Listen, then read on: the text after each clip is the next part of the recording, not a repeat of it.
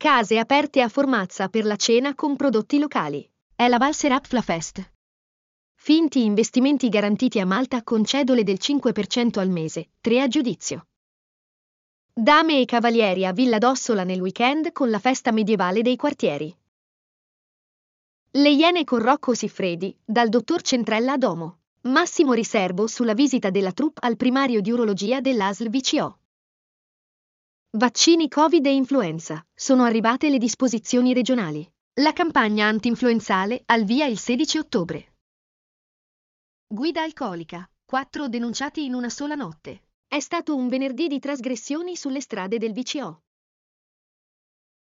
Giffa, ubriaca, impatta contro l'auto dei carabinieri e si dà alla fuga. La giovane ha interrotto la sua corsa contro un muro, denunciata.